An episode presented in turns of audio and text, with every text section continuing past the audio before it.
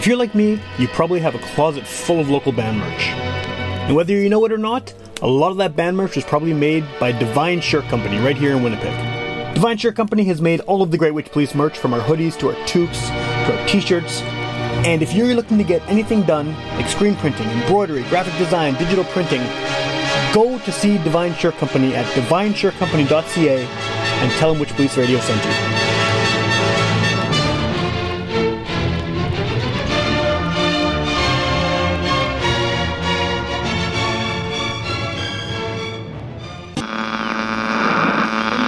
One of our colleagues, Sam Thompson, who, um, if you saw him, you'd sort of right away assume he was a hippie.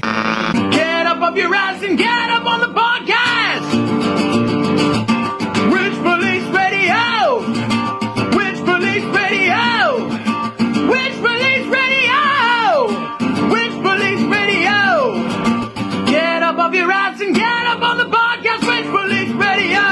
All right, welcome to Witchpolice Radio. I'm here with someone who is a, uh, a past guest on the show, but we're in a very different context here. Uh, the last time this guest was on the podcast, we were talking about a, a band, and now we're talking about a solo project.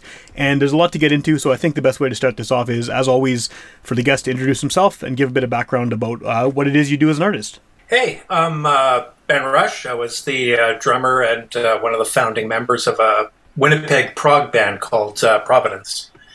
And we did an album. And uh, as we talked about last time, uh, we did the album, and uh, of course, COVID hit, and we went into pandemic lockdown. And uh, we were planning to do uh, shows and stuff, and everything kind of fell by the wayside. And uh, so basically w- what happened was I was I was stuck in a studio with a bunch of gear, no band, and no chance of getting out and, and touring and, and, and promoting this new album that we did with Providence. So you know I started off by feeling kind of sorry for myself. Spent a bunch of time in front of the TV with the cats watching Star Trek and Star Wars, thinking, okay, you know, eventually I'll get out of my rut, but uh, I didn't. it was a long winter, and uh, I thought, you know, I've got all this gear downstairs. Why the hell don't I go downstairs to the studio? Because the studio's in my house. That's convenient. Why don't, right? Why don't I go downstairs and uh, see if I can figure this shit out and, and see if I can do something with it? So the first thing I did, uh, like when when everything went down, my bass player moved to PEI my guitar player we're a three piece band Yeah. my guitar player uh, was was doing his own thing or whatever but uh, i reached out to my bass player who was our, our recording engineer with providence and everything and i said hey if i start messing around with this stuff am i going to break anything and he says hell no no no just go down there and just start mucking around with it and see see what you come up with Yeah. so I thought, ah, dude, that's that's awesome. Okay, so I, I went downstairs and I opened up the DAW and, and like I've been a, I'm surrounded by all this gear for so long, but I never had the nerve to to touch it because I was the the drummer guy. Yeah, yeah, you're at the back. so I would- yeah, yeah. Yeah, I'd hang out in the back, and and uh, you know I wouldn't worry about it because Todd was going to look after recording everything. Todd was going to look after mixing everything and everything. Like I, I didn't have anything to worry about. I'd just bring down another bag of chips and some more beers for the boys, and you know, like let's let's have a, a pleasant visit. Um, so anyway, I'm I'm confronted with all this technology and stuff, and I'm like, holy shit! Like, how where do I even begin? So I, I just started noodling around with it. Luckily, I had uh, uh, a DAW that was user friendly and, and intuitive. Okay. So, okay, you open up a track and you know turn on a synthesizer and run it through the mixing board and see what happens. And stuff started happening. It's like, whoa, this is this is not as hard as I thought it was going to be. And uh, part of it was uh, laying down a drum track, and then okay, so drumming is what I do. So drum track. The hard part was synthesizers. I'm not a keyboard player. I'm not a guitar player. I'm not a bass player. So that was kind of, you know, whistle or hum the thing that you want to hear, and Yeah. then hopefully you can find find the notes on the keyboard, right? But uh, that that was my process back then, and and it kind of really still is. And uh, I haven't looked back. Like uh, I, I kind of found my niche. I one one of the things I was doing was like with with uh, the stuff that I'm doing now. Really, uh, I'm passionate about because, like, uh, as much as I like prog music, I'm I'm even more into uh, like synthesizer kind of industrial Yeah. kind of stuff. So it, it really struck a chord with me that I was able to kind of pull it off to some extent anyway, you know, to, to create this music that I'm doing now. So that's that's where I'm at right now is uh, and and uh, it, it seems like I've I've met with some degree of success with that. So that I'm I'm really happy about that. Because ultimately all I was doing was uh, creating music that I wanted to hear, you know, music that I like to listen to. That's what I was creating as, as best I could Yeah. and uh, other people are digging it. So that's that's really cool.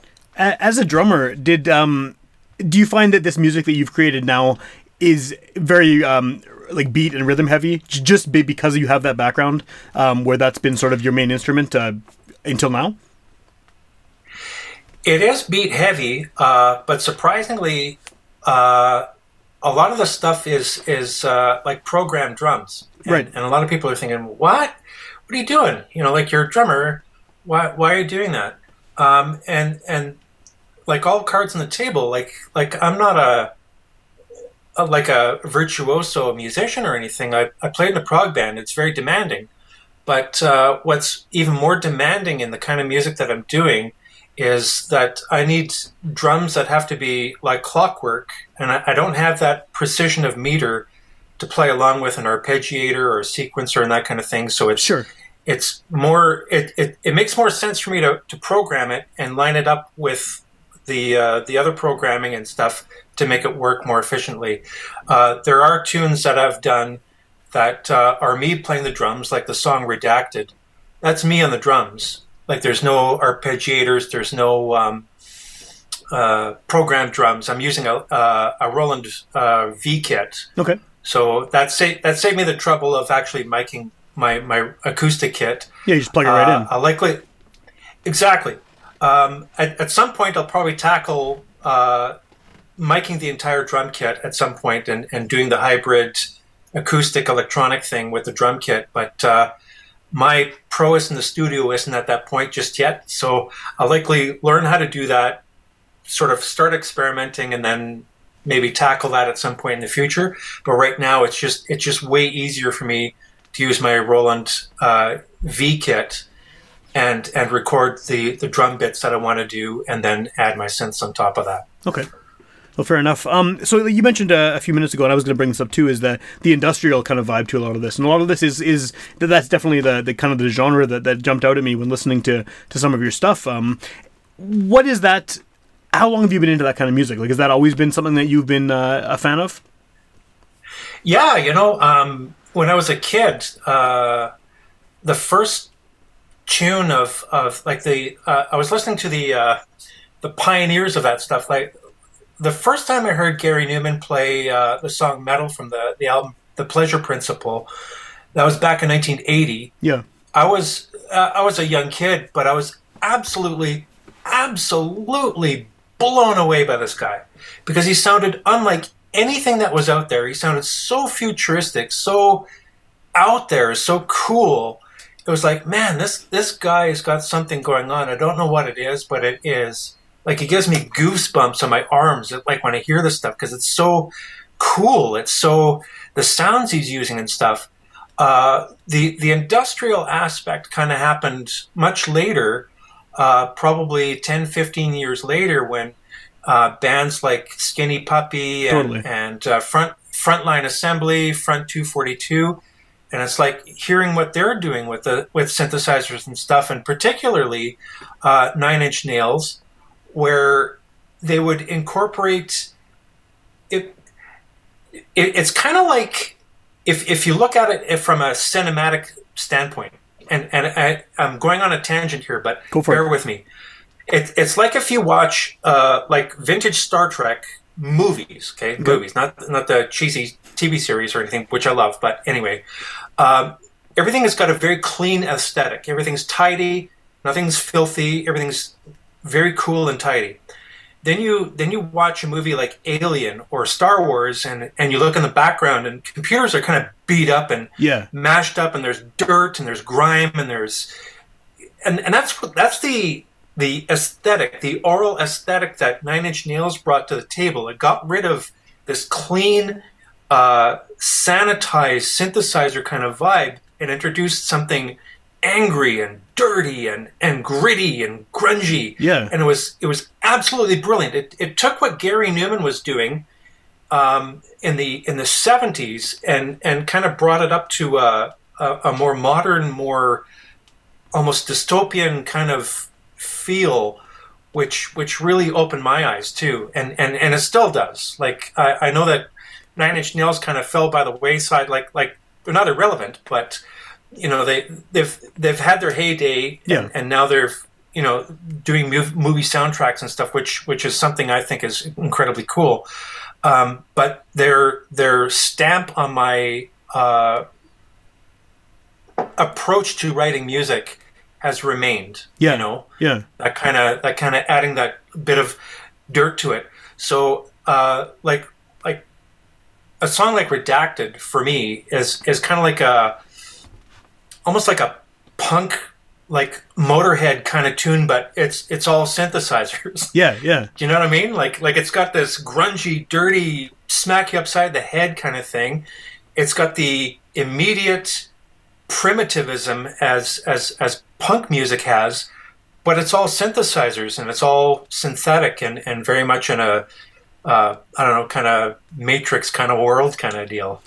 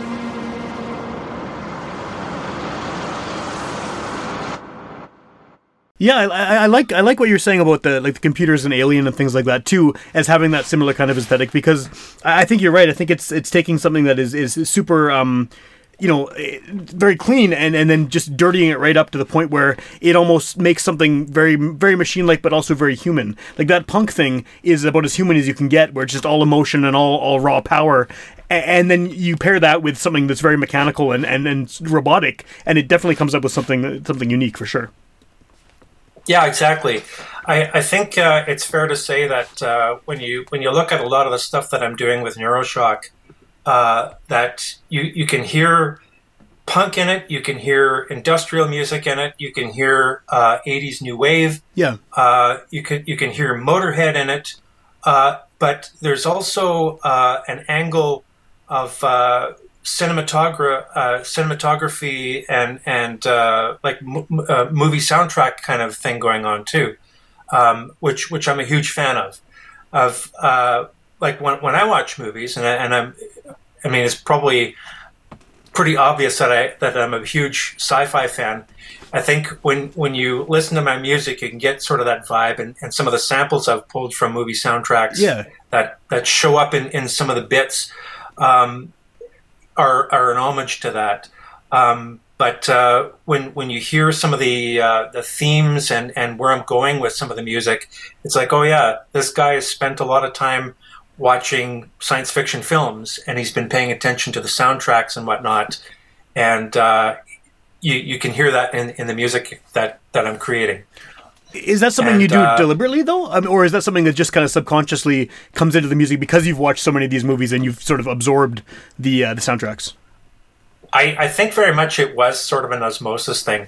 Um, when I when I watch a science fiction film, and you look at the uh, the cinematography, you look at the sets, you look at the the feel of the piece, the set, like like the production design, the art design of a film, and and for me, uh, I start hearing musical themes in my own head, not necessarily the soundtrack of the film, but what would I do? Yeah, what would I do with this kind of thing?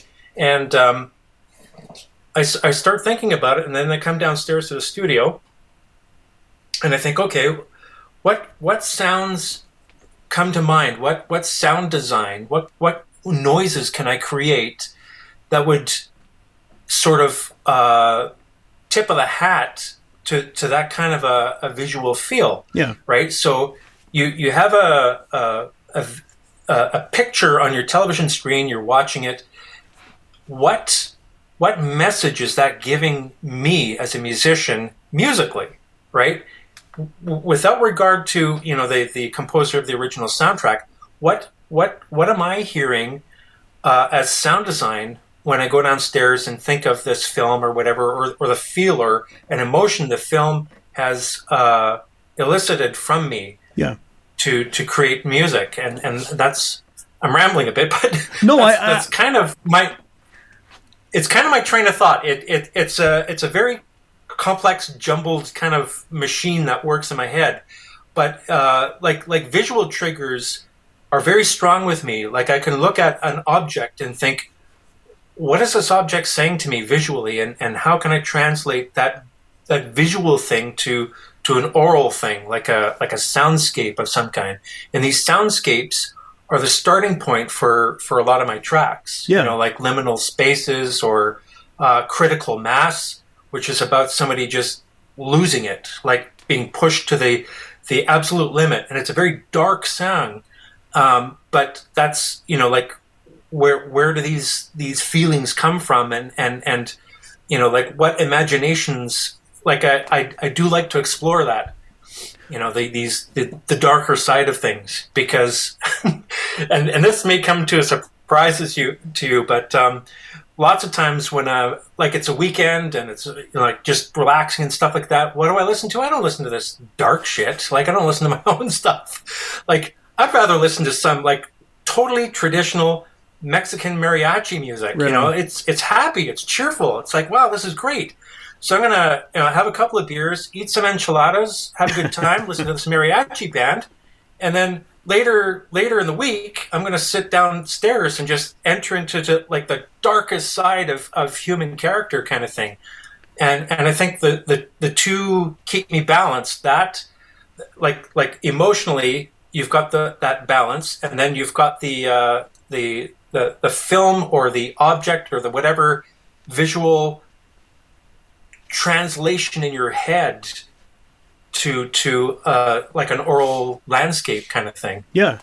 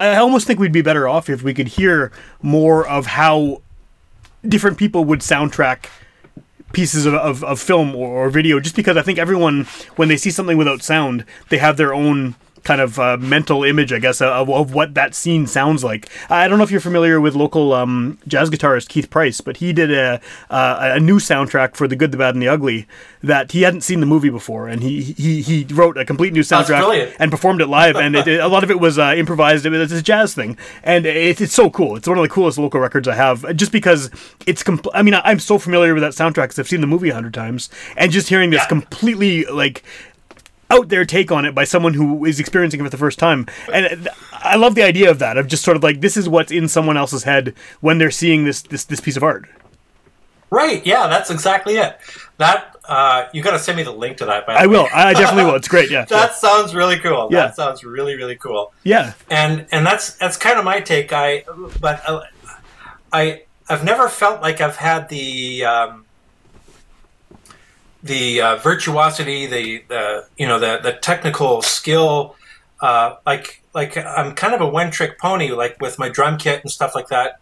But uh, with Neuroshock, I I had a a very clear idea of what I wanted to do, and and so it's been a, a lot of work learning how to use a DAW, learning how to master music and mix music and stuff like that. Even with my hearing, the way it's absolutely butchered from years and years of playing the drums, right? Yeah. Yeah. Yeah. Um, but uh, it, like I, I love that idea of of uh, uh, taking a film and that you've you've seen or whatever, and, and doing your own soundtrack, or or a movie you haven't seen, Yeah. and doing a soundtrack to it and that kind of thing. Um, for me, uh, like the the visual part is is uh, uh, kind of like a building block, right? Like you you have ideas in your head. Uh, like like I said, like if I could be flicking through uh, an art book yeah. one of those Tash those Taschen art books of uh, it could be it could be uh, a perfect example would be uh, uh, Hieronymus Bosch or uh, H.R. Giger. Okay. You know, you look at his artwork and it's like, okay, this this is this stuff's crazy. And if you look at Giger, the first thing you think of is Alien. Of course. Yeah. so yeah. it's going to be creepy and weird and stuff. And and with uh, the Bosch, you know, it's it's kind of the same thing too, but you don't have that uh, frame of reference that you do with the Giger with with Alien. So you're kind of on your own. So what kind of hellish landscape are you going to create with your with your soundscapes? You know, and and uh, with with uh, for example, um, critical mass. Uh, there was there was two things one one thing with critical mass, the the track critical mass, was uh, a friend of mine said uh, on on Facebook. They she sent me a note saying, "Hey, are you aware that NASA was able to uh, take the sound uh, of a black hole?" And I said, "Well, there's no sound in space." yeah. But what they did was they they extrapolated waveforms, you know, like uh, electromagnetic pulses coming from this black hole, and they kind of transmogrified it by, you know, like obviously taking it out of the realm of the unheard uh, electromagnetic spectrum into uh, an aural spectrum where you could actually hear something. Oh, cool. and and you know like some software and blah blah blah blah. This is what it would sound like if if you could hear a black hole. And you know there's a lot of extrapolation. But uh, one of the things that I got on, my, on some of my studio software was the software that provided that sound and it's like oh hell yeah I, I can totally do something with that Yeah. For sure. a black hole, right? What goes in a black hole stays in a black hole, right? But uh, so, like, what the hell am I going to do with this really weird sound? So I had this challenge. Hey, can you do a tune with this weird noise? I'm like, fuck yeah, I could, I could totally do that. You know, like, I, I can figure something out. And it's like, wow, like, you know, to, to quote Spinal Tap, a black hole, like, like it's none more black, right? None more Yeah. Yeah. so so it's got to be a pretty dark tune. So so critical mass became that really dark tune of of somebody just kind of being pushed to their critical mass point where they totally lose it. And and it's not a violent tune, but it, it's certainly dark. It's got a real vibe to it, and it's got this black hole noise to it. That's and, cool. and that was the start. That was the starting point for the whole track. Was what am I going to do with this really dark sound? This really you know the end of the universe, literally, kind of noise and and mystery and and scariness and everything else. What am I going to do with it? And and so critical mass was the the end result of that one. That's awesome. what is um what is sort of the, the the next step with this then? I mean, I know obviously you could be in in your studio here recording music forever and putting out uh, releases, but is this something that you want to sort of turn into more of a uh, like immersive kind of uh, audio visual thing, or, or are you are you content just sort of releasing music as you are now? Uh, there there is an audiovisual aspect to it because almost all of the tunes, almost all of the tunes I do uh, come with a video, Right. And and I put them up onto YouTube, and uh, I do that uh, in in lieu of gigging, which which I, I don't know if I can gig, you know, like because the the, the tunes are. Uh, sonically complicated. I, I, I- I think if I sat down and figured it out, I could probably figure it out. But at this point, I I just don't have the bandwidth to, Yeah. to figure it out. I, I, I want to keep creating tunes. So I, I, for now, in the foreseeable future, uh, it'll be a studio gig. And uh, in in the near future, I'm already working on album number two. Like cool. I'm, I'm already uh, a couple of tracks in, and you know, just tweaking and stuff like that. In fact, before this uh, call uh, with you this evening, I was noodling around with uh, some stuff that's untitled just yet, but just kind of mucking around with uh, some stuff. Uh, I have uh, the intention to do uh, an EP uh, of tunes that have a decidedly 80s kind of vibe to it, like the, the track Memory Oxide and the track You Are Liquid didn't make it onto the album Reactance Bias. Uh, for that very reason, because they had a, a very 80s vibe to it. Okay. I have a couple more tracks that have an 80s vibe to it, so I, I expect at some point in the future I'll likely release that as an EP. And as a tip of the hat to what we discussed earlier, uh, listening to uh, these old Gary Numan records, like Yeah. like the Pleasure Principle and Telekon and, and replicas and stuff like that, which were enormously formative to to what I'm doing today. Um, and I and I couldn't just let it go by without some kind of an homage, you know, to to that, you know, because you got the synthesizer with all these great sounds on it. It's like, hey, this sounds like Gary Numan Yeah, yeah. when he did this song or that song. It's like, well, I got to do a, a track that's that's employing some of these sounds because I, yeah, it's it's uh, it's one of those things. It, it's it's stuff you grew up with. It's it's like the kid who, uh, you know, listened to Metallica his entire life and decided, yeah, I'm gonna put out this kick-ass metal tune that you know sounds a bit like you know Dyer's Eve or or whatever. You know what I mean? Yeah, it's, it's Or- some- stuff that stays with you, right? It's it's something that's so embedded in your kind of like musical vocabulary just because of the, the, the time and place when you first heard it. I think everyone has that. They have so, uh, an artist or an album or, or a bunch of albums that, that really stick with them and you can't get rid of it. Like it's just sort of embedded in your DNA, and that sounds like what that's what this is for you. That's exactly right. And uh, like like cursed or not, I'm I'm stuck with a whole pile of uh, genres that I grew up with that aren't aren't typically found living together in the same ecosystem. You know, like I love Motorhead. I like uh, the Dead Kennedys. I like Rush. I like Genesis and King Crimson. And I like Nine Inch Nails and Gary Numan and Ultravox and, and all these other bands, you know, but none of them, like, it's like, what? How can you be into Ultravox and, and be into, you know, the Dead Kennedys or, or like, what's wrong with you? You know, it's like, well, it, it's my shtick, you know, I, like, and, and I'm a huge goth fan. I love goth music, like Clan of Xymox and Sisters of Mercy and stuff Yeah. like that. Love, I love the vibe. I love that feel. And, uh, for me as a musician, you know, as, as a drummer, should make that distinction.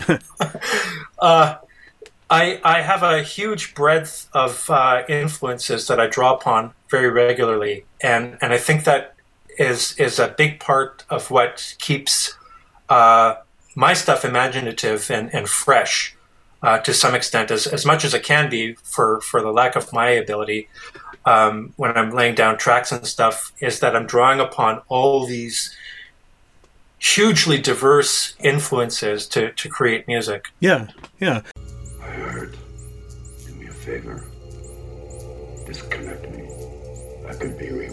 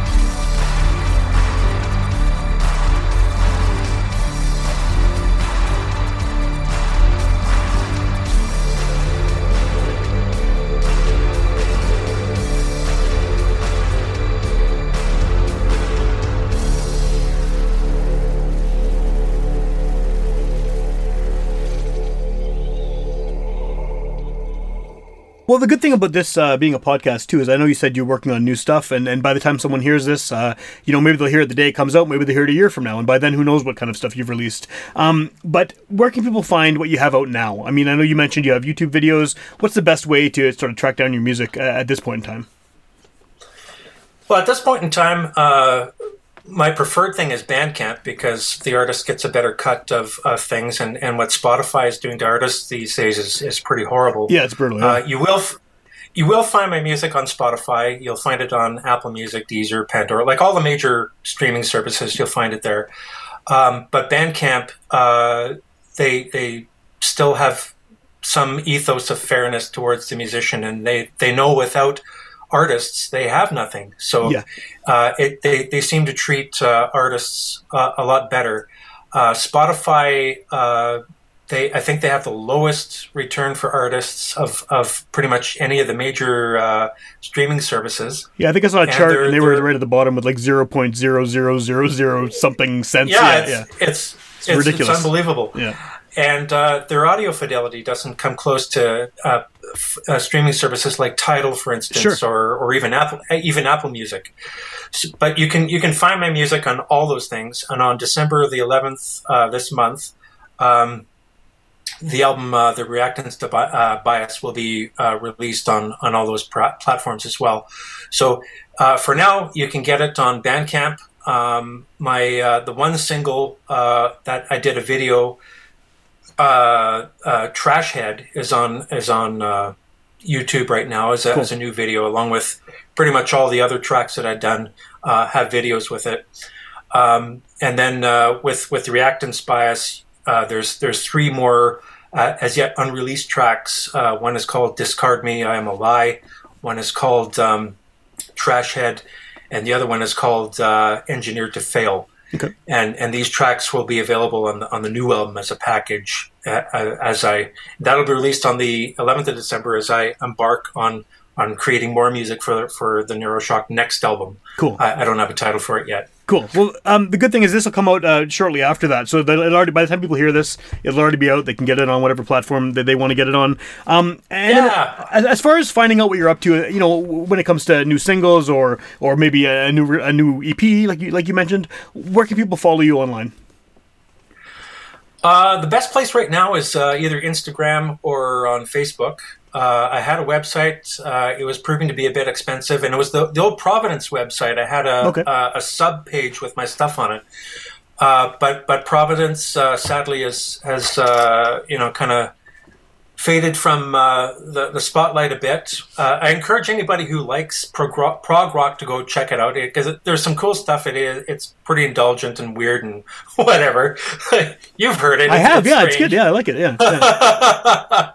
Uh, but uh, th- this new stuff, uh, at, at some point, I'll probably do a, a website and, and put up more material on there. But for now, uh, you can get updates on news on Manitoba Music. I have a profile on Manitoba Music.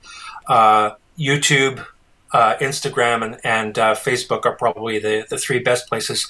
I left Twitter uh, probably six months ago when it started to look like it was going to turn into a cesspool of Yeah. nastiness. And it, it just- that. It is I- that I- now. Yeah, yeah. It was like, check please, I'm out of here. no thanks. So uh, it, it hasn't caused me to suffer at all. So uh, like Facebook seems to be working out very well. And uh, the the really great thing about Facebook, I, I just got to say this: um, Facebook has uh, an amazing uh, community of of musicians. Like like Winnipeg uh, doesn't have much of an electronic music scene, and what they call a, uh, an electronic music scene is mostly DJs doing remixes and DJs doing their thing, and but but it's not the the actual creators of, of the electronic music. It, there's there's none of that kind of a scene. So there's there's kind of a gray area between the DJs and the electronic music, and and the technology is blurring the lines a little bit, right, between these two factions. But like for for a real electronic scene, and, and I don't know how to describe my music, like industrial, electro, industrial, I, I don't know, whatever, it's noise. So um, there, there, if there's a difficult uh, uh, labeling issue that's going on here, what, what do you call it, right? Like electronic music or DJing or whatever. But what Facebook uh, has been doing that, that really works is that you, you encounter either like-minded people, like I found uh, two other bands in Winnipeg that uh, have been really supportive. One is Lost Cause Industry, uh, I'd urge you to check those guys out too. Well, it's, it's a, he's a single guy like myself, right? Uh, like like like a solo artist. That's what I mean. Um, and Plains Desperate Symphony, uh, two two local Winnipeg acts that are uh, like they seem to be like solo guys like me, you know, going into their basements or wherever wherever their studio is and, and making weird noises and stuff like that and having a good time with it. They've been enormously supportive and uh, not just those guys, but like in a worldwide thing, there's there's been a pile of people on Facebook creating these communities that are just unbelievable. So we're there was a time when I felt, geez, you know, I kind of feel like I'm the only guy making weird noises in his basement, and it's like, no, man, like there's there's hundreds of other dudes all over the world in their basements making weird noises, and some of these noises are friggin' fantastic. Like there's this this band in Germany called that Sfumato effect, and and they've been hugely supportive. That following my stuff and and like trading gossip and talking about music and stuff like that, which has been enormously uh, gratifying for me and, and and validating for me because I've I've never felt really validated as a musician other than a guy who gets behind the drum kit, makes a hell of a noise, and does his prog noise stuff. Yeah, and and now now I've, I've found this community, this tribe of, of like-minded people. It's it's been pretty spectacular. I've I've really liked it. Uh, another one is uh, Arcane Synthetic, and and uh, I think they're from Australia. Same thing, like like just a, a, terrific community of people where you can bounce off ideas and and stuff like that. And yeah, you know, like uh, I I typically tend to wall myself up and and try to isolate myself so that the ideas I come up with are, are pretty pure. They're pure me, right? But I, I am keen to hear, you know, little little bits and tidbits of what, what other people are up to and, and stuff like that. Um, and uh, uh, one that comes to mind is a, a, band called Clank from Paris, France. Brilliant stuff. Like they, they have this one track called Poudre, and uh, they're they're French, obviously. So like the, the song is in French and stuff, and and regrettably, I, I don't remember enough of my high school French to understand the lyrics, but like sonically, like brilliant stuff. And I wish these guys would be all in Winnipeg so I could hang out, go for a coffee with them. And well, you know what? you know what I mean? I think the good thing is the good thing. Uh, just over the course of doing this show for like a decade, that I've, uh, there are other people in Winnipeg, and I'm going to send you some links after we finish talking that are doing similar things. Uh, but they're it's the same deal, right? Yes. They're, they're, they're in a basement, they're making crazy music, and it's maybe not getting heard by the right people. But I think that that's kind of um one definitely one of the benefits of the internet is you find you find your people. But uh, yeah, so I'm, I'm glad you're doing this, and people should definitely check out uh, what you're up to.